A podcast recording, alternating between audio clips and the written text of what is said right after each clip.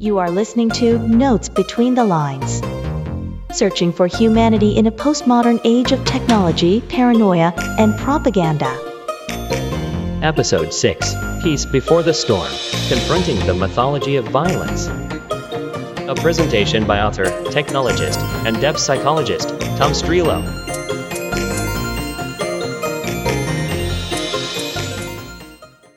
The renowned 19th century Lakota medicine man, Black Elk, once described his vision of a great universal peace among men, stating, The first peace, which is the most important, is that which comes within the souls of people when they realize their relationship, their oneness with the universe and all its powers, and when they realize that at the center of the universe dwells the Great Spirit, and that this center is really everywhere.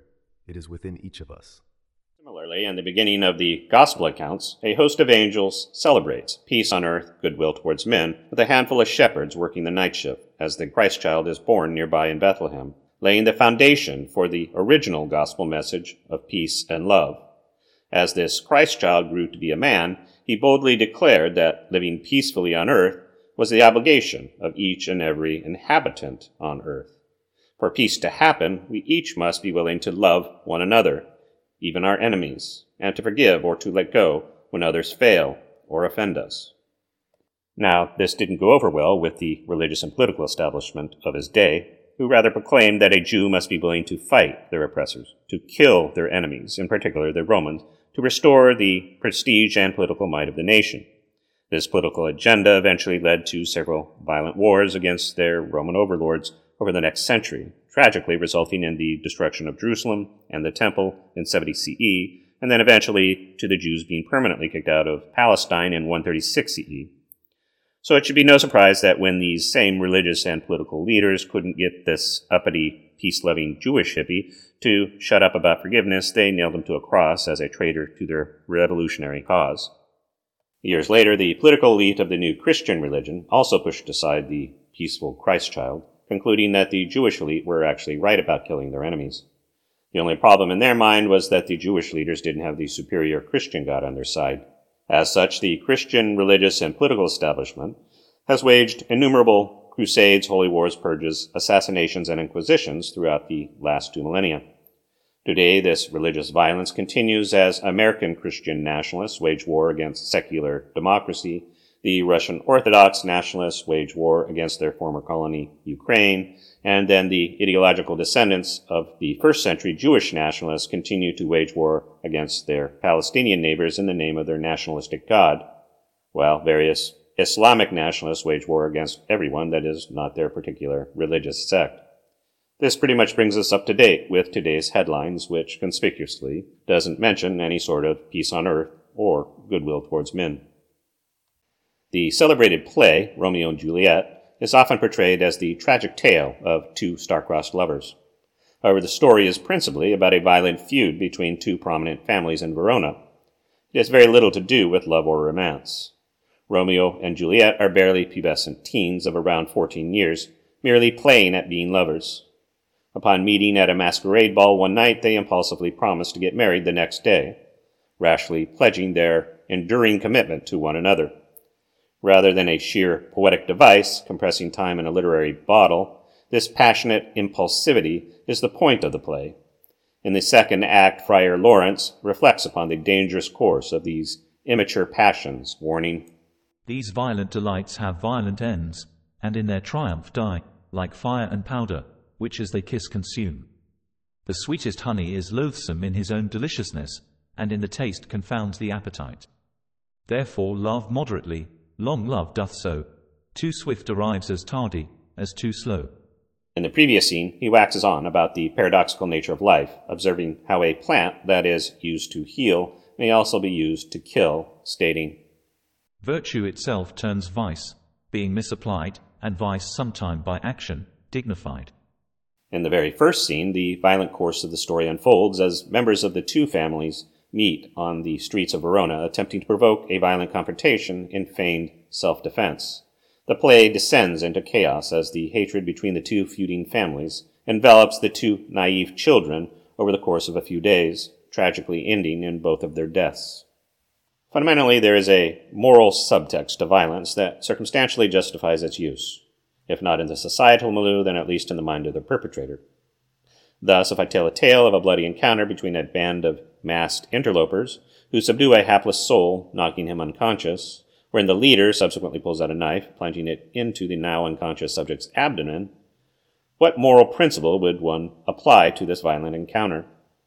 On one hand, if I say that the masked interlopers are bandits, most would agree that this is a clear tale of vice, having an unambiguous perpetrator and victim. On the other hand, if I say the interlopers are a deputized posse coming off a dusty trail to catch a suspect, the interpretation is less clear as it brings more questions about the deputized leader's apparent breach of his authority, stabbing the subdued suspect in the abdomen. And yet, if I say that these masked individuals are a surgical team of doctors and nurses operating on a person with a cancerous tumor in his abdomen, such violence would generally be interpreted as a virtuous act between a heroic medical team and the victim of a horrific disease. The line between virtue and vice is not always clear in the act itself, but rather is a product of the narrative, involving the interpretation of the intent of the actor and the consequence to the target in context to some violation of personal boundary or societal norm, establishing whether an act is deemed justifiable, homicidal, accidental, self defense, or a heroic act of service.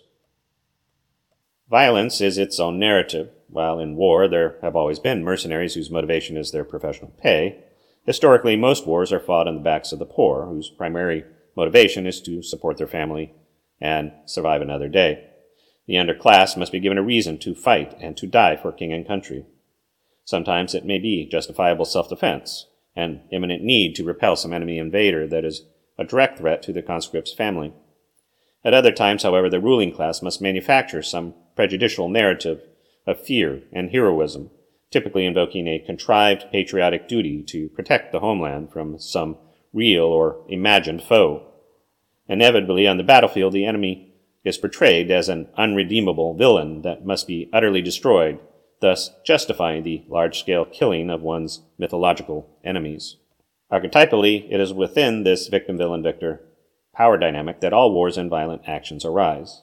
A heroic fight against a monstrous foe intent on destroying the lives of oneself or one's tribal group.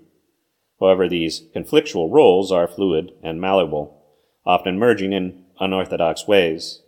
The moral line between monster and hero is thin typically defined by what side of a battlefield or kitchen table you stand on.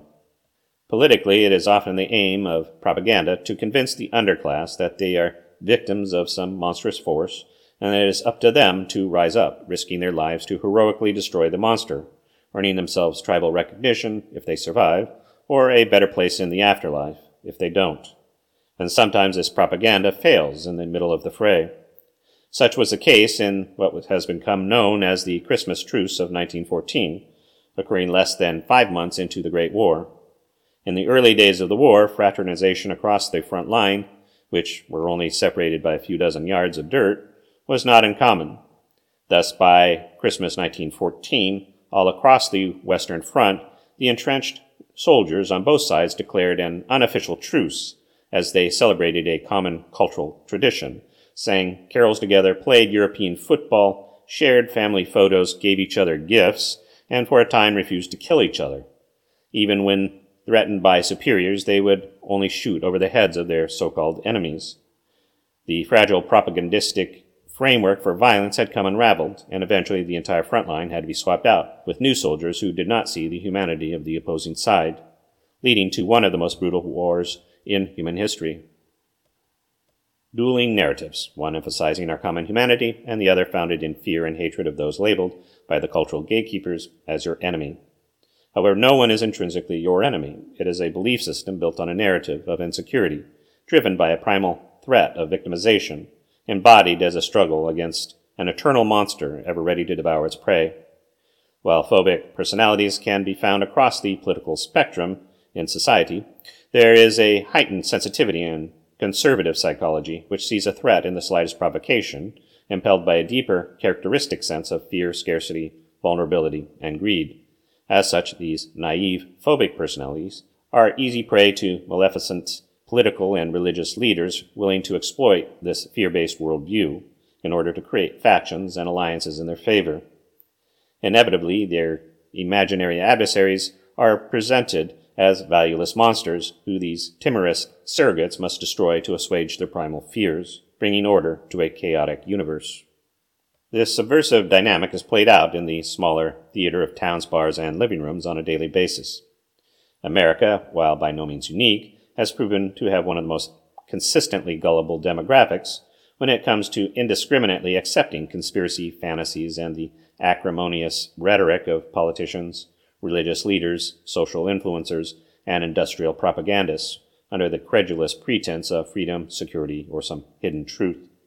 From the Confederate soldier and their modern admirers attempting to preserve their racist worldview, to the modern vigilante gun fanatic aiming to defend his paranoid fantasy of power against his mythical zombified neighbors and tyrannical government agents, and then to the diminutive actions of the traditional patriarchal male obsessed with controlling the intricate details of women's life in society and at home, violence has become endemic to American life. Many Americans are convinced that they must be ready and willing to use violence as an essential tool to solve conflicts or to get their way, demonstrating a pervasive lack of maturity, critical thinking, and prosocial morality. This violent tendency is often projected onto some demonized outsider, often imagined as a black or brown gangbanger involved in organized criminal activity, providing an excuse to build an arsenal of weaponry at home. However, the actual incidence of gang violence pales in comparison to the actual statistics for domestic violence, rapes, brawls, assaults, racially motivated attacks, domestic homicides, and suicides born of the same violent imagination against those nearest. Most of this violence is committed inside our homes or communities by and towards people we know, work and go to church with, or regularly pass in the street. One in three girls and one in five boys will have experienced sexual assaults by the time they reach adulthood. Movies and video games desensitize our responsiveness to cruelty and the moral prohibitions against harming others. Many police departments are trained to operate on a war footing against the public, to kill incautiously at the slightest jittery provocation under the militaristic creed of kill or be killed. Public servants are regularly threatened by politically motivated partisans fueled by fear mongering politicians that target and dehumanize their political foes for political gain. One in five families have been in some way affected directly by gun violence. Nearly a quarter of individuals will be assaulted by a domestic partner in their lifetime. Rather than some dark, faceless boogeyman hiding in the shadows, the violence is coming from inside the house. We have met the enemy and he is us.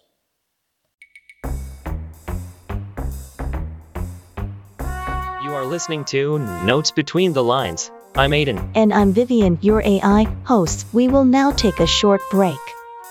Please sit back and enjoy this brief intermission.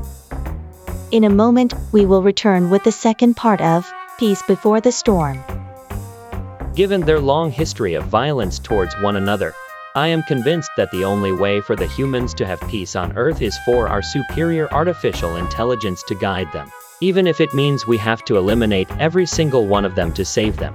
One of their wise men once wrote, War is peace, freedom is slavery, ignorance is strength. I am not exactly sure what he meant by the last one, but the other two made sense. Stop. We will be back shortly to continue this episode to discuss the mythology of violence.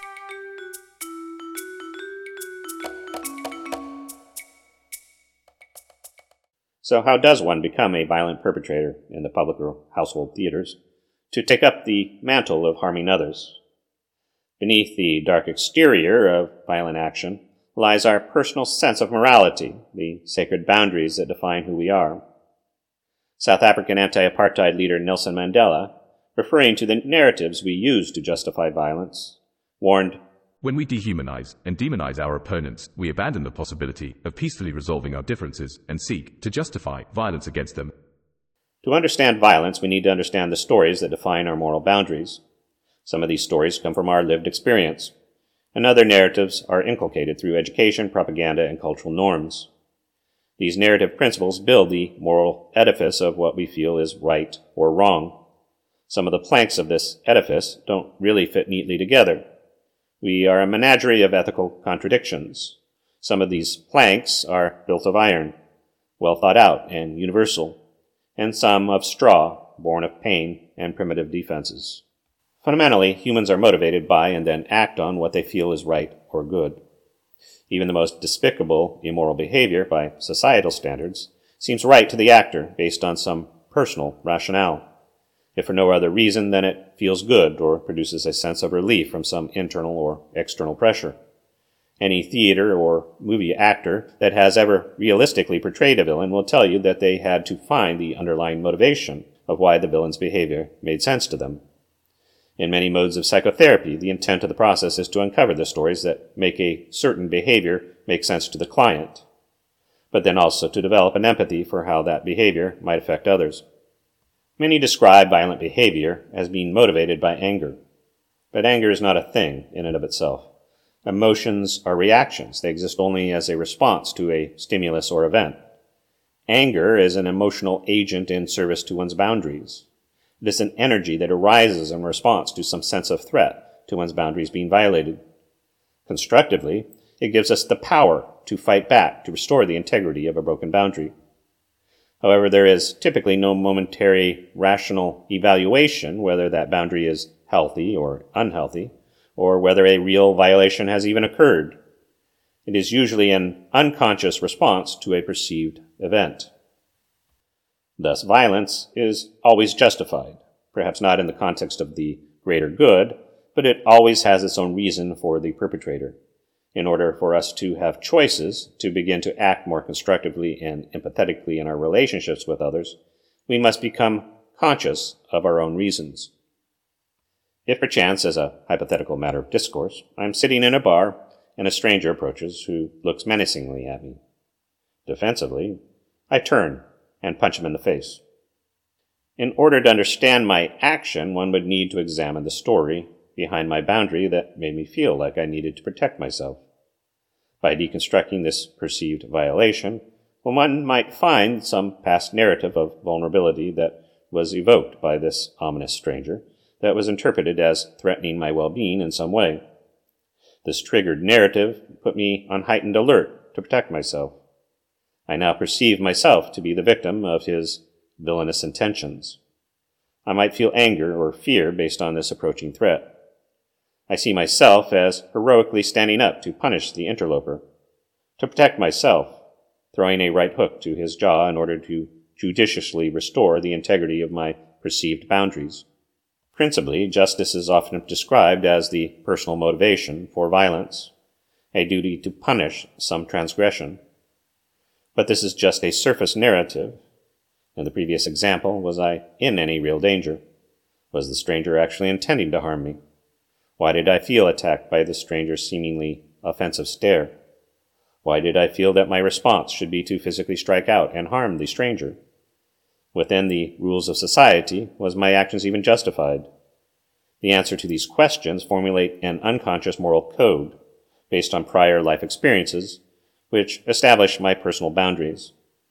In the moment, however, all I was aware of was that I felt threatened and angry. Thus, I instinctually reacted to try to ameliorate the threat. In the relational mythology of the Torah Gospel that leads up to the proclamation of peace on earth, goodwill towards men, mature development is portrayed as being compassionate and gracious, slow to anger, abounding in kindness and truth. Later, Rabbi Jeshua of the Gospel accounts summarizes this as loving one another.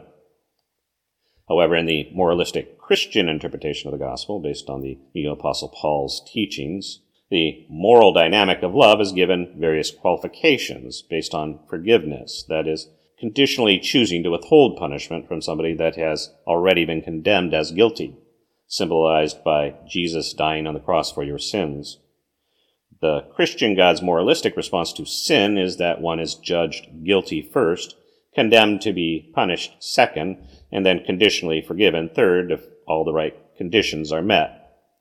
Without going further into detail here, as I've covered this more broadly in several other writings, Neither sin nor forgiveness are actual translations of the concepts in the underlying text.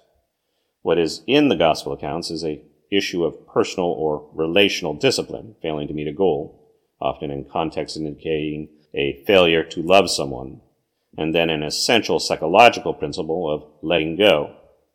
This correlates to the moral dynamic underlying graciousness as possessing a spirit of openness and generosity towards others.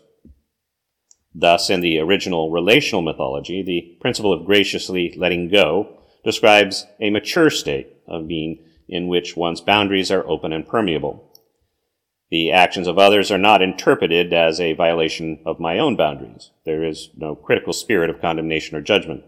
A mature individual is confident and complete in their own narrative personhood. They are detached from the moral narrative of others and do not personalize or projectively moralize another's behavior. If someone happens to look at me funny, rather than interpreting that as a moral affront, I may rather wonder what is going on with that stranger who has this disturbed appearance. I may even reach out to the stranger to offer kindness and compassion in an attempt to improve their unsettled condition. Even if they return my offering with overt hostility, I am not disturbed in my own narrative of well-being. My state of mind is detached from their behavior. I am not compelled to engage their narrative of hostility. As the common aphorism states, it takes two to tango. In my real life experience many years ago, I was out with some female coworkers at a bar, enjoying conversation and drinks after work. Eventually, some strange fellow came up from behind, tapped me on the shoulder, oddly asking if these were my women. Uninspired by his questioning, I simply said yes and turned back to my friends. But he was looking for a fight and demanded we step outside. The conversation was obviously quite ridiculous, and I just looked unimpressed at his feeble attempt at picking a fight. Not mockingly or even with any sense of superiority or condescension, just completely disengaged by its absurdity. Whereas he expected me to get up and say, Oh yeah, let's go. I merely returned a quizzical look. I did not engage his barroom bravado. And not because of any great wisdom on my part. I suppose that somewhere deep down I may have been influenced by my earlier martial arts training that the best way not to get hit is to step aside without engaging, to stay out of the way of a punch, or otherwise to not get into a fight. But in the moment, I was genuinely in a different place, a different world altogether. Thus, when I failed to engage his narrative of belligerency, he was left dangling, knocking the wind out of his sails. Emotionally deflated, he then just turned around and walked away. Violence is its own narrative, and we always have a choice whether to become a part of it, whether to become a part of someone else's story or to stay true to our own. This developmental narrative of being secure in one's own personhood is illustrated in the fundamental difference between the opposing views of the protagonist Yahweh in the Torah Gospel mythology. In the immature moralistic tradition, based on the Neo Apostle Paul's prophecies and the writings of later Christian theologians, the protagonist of this synthesized mythology is the angry God, who is fundamentally enmeshed in the behavior of humankind. Any imperfect behavior by humankind is a personal affront to the Christian God, who characteristically has a narcissistic, obsessive compulsive, borderline personality, which craves being worshipped, can't handle disorder or failure, and will conditionally love humanity until they disappoint him, causing him to horribly torture them for eternity. The only way to reconcile with this holy God, obsessed with the imperfection of others, is to offer a transactional human sacrifice, the shedding of the purest blood to pacify his anger. Violence is the transformational dynamic of salvation in Christianity, symbolized by the cross. Paul's deviant mythology mixes Jewish moralism and Hellenistic idolism with elements of the original gospel mythology to spawn another variation of the victim villain victor archetype, a form of transactional idolism at the tangled core of the human condition and the catalyst for most religious behavior. The villain victor is the two faced deity in the moralistic tradition in which rewards and punishment are merited based on whether one satisfies the desires and appetites of the gods or otherwise incurs the wrath of their disappointment. On the other hand, in the unadulterated relational Torah gospel mythology as written, the protagonist is rather the good father, introduced in the Genesis creation myth, who eventually describes his own character to Moses as compassionate and gracious, slow to anger, abounding in kindness and truth. The original familial paradigm is a variation of the lover-beloved archetype of a loving parent's relationship to his children. As a mature parental archetype, Yahweh is not enmeshed in the success or failure of his children as they develop in their own maturity. All failures are let go, with the only exception being to slander or misrepresent his mature living character as the good parent, upon which a healthy familial relationship is founded.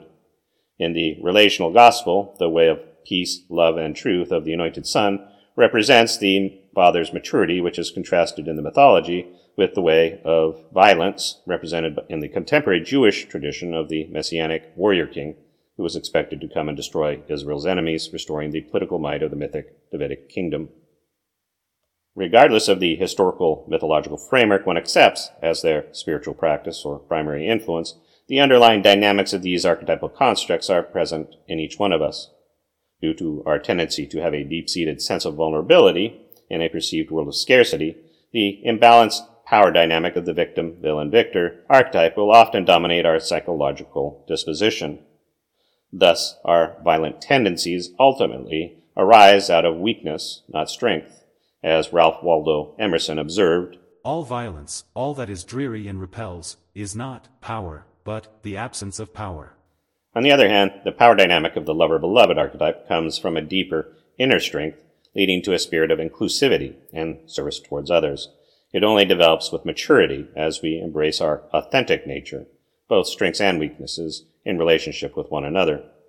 As such, the advent of peace on earth only manifests if we engage our own moral development, learning to open ourselves up to others, to value community through mutual cooperation. Rather than becoming self-sufficient and self-serving, we humbly choose to rely on others to support us in our weaknesses, and we in turn support others in their moment of need. In the mid 20th century, the Indian civil rights peace activist Mahatma Gandhi embracing the truth of the lover beloved archetype as the inner path of moral development, taught that the way to confront injustice was through authentic nonviolence, explaining The way of peace is the way of truth. Indeed, lying is the mother of violence. A truthful man cannot long remain violent. He will perceive in the course of his search that he has no need to be violent, and he will further discover that so long as there is the slightest trace of violence in him, he will fail to find the truth he is seeking. Later in the century, the American civil rights activist, Martin Luther King Jr., would expand on Gandhi's philosophy of nonviolence, stating, Nonviolence is the answer to the crucial political and moral questions of our time. The need for man to overcome oppression and violence without resorting to oppression and violence. Man must evolve, for all human conflict, a method which rejects revenge, aggression, and retaliation. The foundation of such a method is love. An ancient gospel proverb advises you will know a tree by its fruit. As such, our essential sense of authority fundamentally evolves out of our experience of either the archetypal villain victor or the good parent in guiding our moral development. If the God or central principle we choose to accept as the authority in our life is moralistic, cruel, and self-serving, valuing some lives over others, then we will become moralistic, cruel, self-serving, valuing some lives over others. On the other hand, if the central authority of our life narrative is founded in love, based on our shared identity as a universal family, motivated by compassion, graciousness, tolerance, kindness, and truth, then we will internalize this powerful moral narrative, yielding the fruit of compassion, graciousness, tolerance, kindness, and truth. Peace on earth begins with goodwill towards all humanity. As we mature to become more secure within our own identity and boundaries, we are free to let go of any need to control the behavior of others, to let go of revenge, aggression, and retaliation. Love grows out of the fertile ground of compassion, graciousness, tolerance, kindness, and truth, planting the seeds in our daily lives that build a community at peace with one another. This has been a presentation of Notes Between the Lines on Peace Before the Storm, confronting the mythology of violence with your cohort Tom Strelo.